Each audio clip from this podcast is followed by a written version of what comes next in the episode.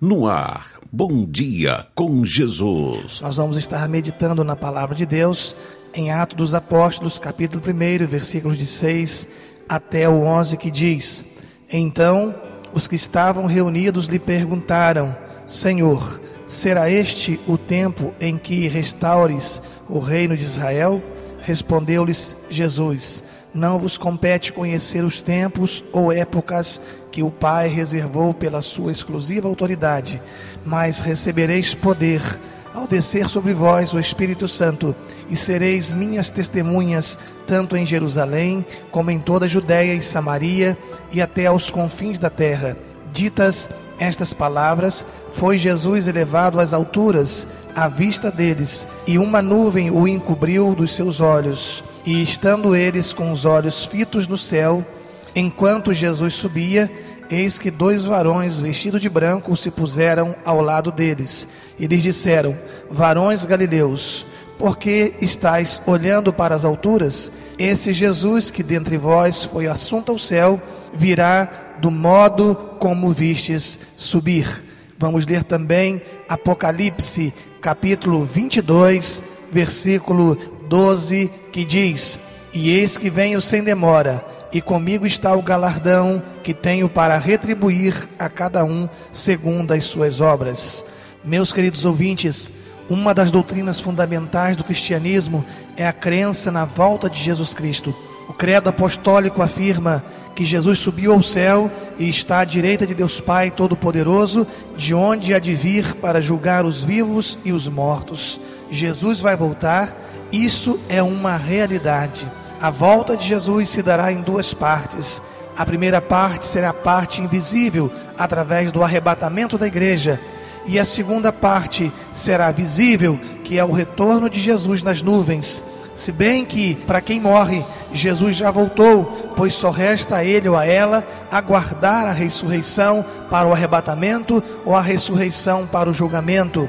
Meus queridos ouvintes, a Bíblia diz em Mateus capítulo vinte e quatro, versículo trinta e seis, que a respeito do dia e da hora ninguém sabe, nem os anjos, nem o Filho, somente o Pai. Em primeiro Tessalonicenses capítulo cinco, versículo dois, diz que o dia do Senhor virá como ladrão de noite. No entanto, para nossa reflexão neste momento, imaginemos ter exatamente vinte e quatro horas de prazo à nossa disposição.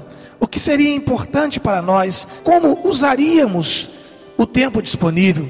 Amós capítulo quatro, versículo doze, parte B, diz: Prepara-te, ó Israel, para encontrares com o Senhor teu Deus. Eu creio que, se soubéssemos que Jesus iria voltar amanhã e que teríamos vinte e quatro horas para colocarmos nossas vidas em ordem, iríamos tomar algumas atitudes, talvez nem todos os ouvintes, mas com certeza a grande maioria. Eu acredito que no começo haveria uma grande agitação, mas certamente cada um de nós rapidamente faríamos planos acerca do que ainda desejaríamos realizar na terra durante estas vinte e quatro horas. Em primeiro lugar, eu creio que todas as pessoas, crentes e não crentes, se humilhariam diante de Deus e confessaria todos os seus pecados, todos os pecados que inquietam seus corações e pesam as suas consciências. Eu creio que em seguida iríamos rapidamente falar com todas as pessoas contra quem cometemos injustiças, pedindo-lhes perdão e procurando verdadeira reconciliação. Quando não fosse possível fazê-lo pessoalmente, telefonaríamos, escreveríamos ou mandaríamos um fax ou um e-mail. Faríamos, talvez, nesse dia, muitos casamentos de regularização. Teríamos muitos batismos naquele último culto, porque a maioria das pessoas pediriam: eu quero ser batizado, eu protelei tanto tempo, mas agora eu só tenho vinte e quatro horas e eu quero ter a marca de Cristo na minha vida. Teríamos muitos irmãos, muitas pessoas se abraçando e pedindo perdão. Eu creio também que a segunda atitude que tomaríamos é a atitude do evangelismo com muita intensidade. Eu creio que de alguma maneira todos nós pregamos a palavra de Deus, mas não com tanta intensidade como se soubéssemos que Jesus iria voltar nas próximas vinte e quatro horas. Eu creio que, se soubéssemos disso, iríamos nos empenhar para que os nossos parentes, amigos, vizinhos ouvissem um testemunho claro da nossa fé. Não mediríamos esforços e faríamos tudo para ganhar a sua atenção. eles haveriam de perceber a nossa seriedade, e provavelmente nesse dia, cada um de nós ganharíamos pelo menos uma alma para o Senhor Jesus. O que nos preocupa, meu querido irmão, minha querida irmã, meu querido ouvinte, é a expressão bíblica em Gênesis capítulo dezenove, versículo catorze, que diz que quando o Senhor avisa Ló que a cidade de Sodoma e Gomorra iria ser destruída, diz a palavra de Deus que Ló vai e avisa os seus dois genros que a destruição das cidades estava iminente. No entanto, diz a palavra de Deus que os seus genros pensaram que Ló estava brincando com eles. Isso nos faz pensar na nossa credibilidade espiritual como cristãos. As pessoas acreditam quando nós pregamos, as pessoas na nossa casa acreditam quando nós falamos da seriedade da volta de Jesus, quando falamos do amor de Deus, as pessoas na nossa escola acreditam quando nós falamos, no nosso trabalho, as pessoas levam a sério a nossa é, credibilidade como cristão. Meu querido ouvinte, não permita acontecer com você o que aconteceu com Ló, porque por falta de credibilidade de Ló com os seus genros, eles perderam as suas vidas. Quantas pessoas estão perdendo suas vidas, estão perdendo a salvação eterna por falta de credibilidade daqueles cristãos que deveriam ter seriedade, ter credibilidade para anunciar a palavra de Deus. Em terceiro lugar, eu creio que muitos se preocupariam com a questão da mordomia cristã. Então nós pensaríamos nos nossos bens materiais, no nosso dinheiro, lastimando talvez termos dado tão poucas ofertas para o reino de Deus. Quem sabe sacaríamos as nossas cadernetas de poupança, distribuindo o nosso dinheiro de maneira sensata, onde houvesse necessidade. Nem em sonho, queridos ouvintes, alguém pensaria em desperdiçar tempo com futilidade nesse dia. Ninguém reteria o dízimo do Senhor. A arrecadação naquele último culto seria recorde, porque ninguém queria ser pego em falta diante de Deus. Ninguém iria querer ser chamado por Deus de ladrão. Alguém poderia dizer, mas é errado ser prudente? Não, meu querido ouvinte, não é errado a gente se precaver, ter uma caderneta de poupança, desde que não sejamos omissos, nem deixemos que o dinheiro e os bens materiais sejam nossos senhores. A palavra de Deus diz em Salmos capítulo sessenta e dois, versículo dez, parte B, que se a nossa riqueza prospera, não ponhamos nela o nosso coração. Meu querido ouvinte, quem sabe você tem sido omisso com os dízimos, com as ofertas, você não tem sido generoso com a obra de Deus, não tem sido generoso com as pessoas que precisam. Eu pergunto, depois do arrebatamento da igreja, quem ficará com seu dinheiro? Como ficará a sua situação? Se você se preocupa com isso, pensando que Jesus pode voltar nas próximas vinte e quatro horas, eu te pergunto, por que você não pode colocar a tua vida em ordem diante de Deus? Por que que você não pode colocar os teus bens à disposição do reino de Deus e ser fiel ao Senhor? A tua igreja está precisando, os missionários estão precisando, a obra de Deus precisa avançar. E quem sabe você que me ouve nesta hora é um servo de Deus, é uma serva de Deus que tem retido o que é de Deus, tem sido infiel nos dízimos, nas ofertas. E esta é uma palavra de alerta de Deus, porque nós estamos supondo que Jesus iria voltar daqui a vinte e quatro horas, mas quem garante que Ele não vai voltar? Quem garante que Ele não vai nos chamar? E como daremos contas a Ele se nós estivermos sendo omissos? Em último lugar, eu creio que haveria uma alegria, uma disposição tremenda em estar na casa do Senhor. O Salmo cento e vinte e dois diz, alegrei-me quando me disseram, vamos à casa do Senhor.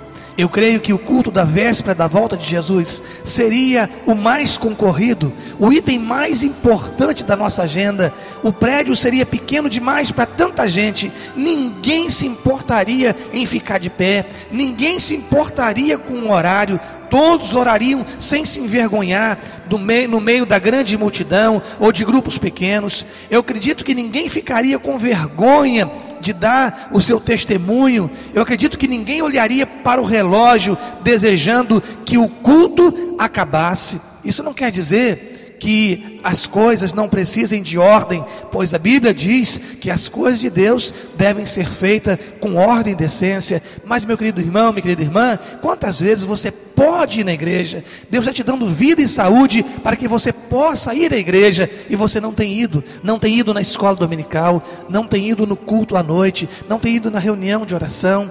E a ordem de Deus para você é em Hebreus capítulo dez, versículo vinte e cinco: não deixemos de congregar. Meu querido ouvinte, indo na casa de Deus, você é alimentado, você é fortalecido, você é ensinado. É uma atitude absolutamente realista crer que Jesus poderá voltar amanhã. Todos os sinais do nosso tempo mostram que vivemos nos últimos dias, mas talvez, quem sabe, nos resta apenas este ano para trabalharmos para o Senhor. Assim, o nosso desejo é que você possa, mais rapidamente possível, tomar posição ao lado do Senhor Jesus. Quem sabe você nunca foi numa igreja evangélica, quem sabe você já foi numa igreja evangélica, mas abandonou os caminhos do Senhor, e está fazendo plano em voltar. Meu irmão, o tempo de Deus não é amanhã, o tempo de Deus é hoje, o tempo de Deus é já, o tempo de Deus é agora. Quem sabe você tem visitado a igreja e tem dito assim: olha, daqui uns tempos eu vou me batizar, daqui uns tempos eu vou aceitar a Jesus, daqui uns tempos eu vou assumir compromisso com Deus. Aí eu te pergunto: e se Jesus voltar nas próximas vinte e quatro horas? E se Jesus te chamar nas próximas vinte e quatro horas? Qual será o seu destino eterno? Meu querido ouvinte, prepare-se, em breve Jesus vai voltar, em breve Jesus vai te chamar. E como estará a sua vida para se apresentar a Deus? Meu querido ouvinte, onde você passará a tua eternidade? Será eternamente no céu ou eternamente no inferno? Eu quero te dizer que Deus não criou o inferno para o ser humano, mas infelizmente muitos seres humanos estão caminhando com as suas próprias pernas para o inferno, porque têm rejeitado a voz de Deus. Deus criou o céu para nós. Ele diz em João capítulo catorze: não se turbe o vosso coração, crede em Deus, crede também em mim. Na casa de meu pai há muitas moradas, se assim não fosse, eu vou-lhe teria dito, porque eu vou preparar-vos lugar. E quando eu for e vos preparar lugar, voltarei e vos buscarei, para que onde eu estou estejais vós também. Deus está preparando muitas moradas, e uma dessas moradas é para mim e para você.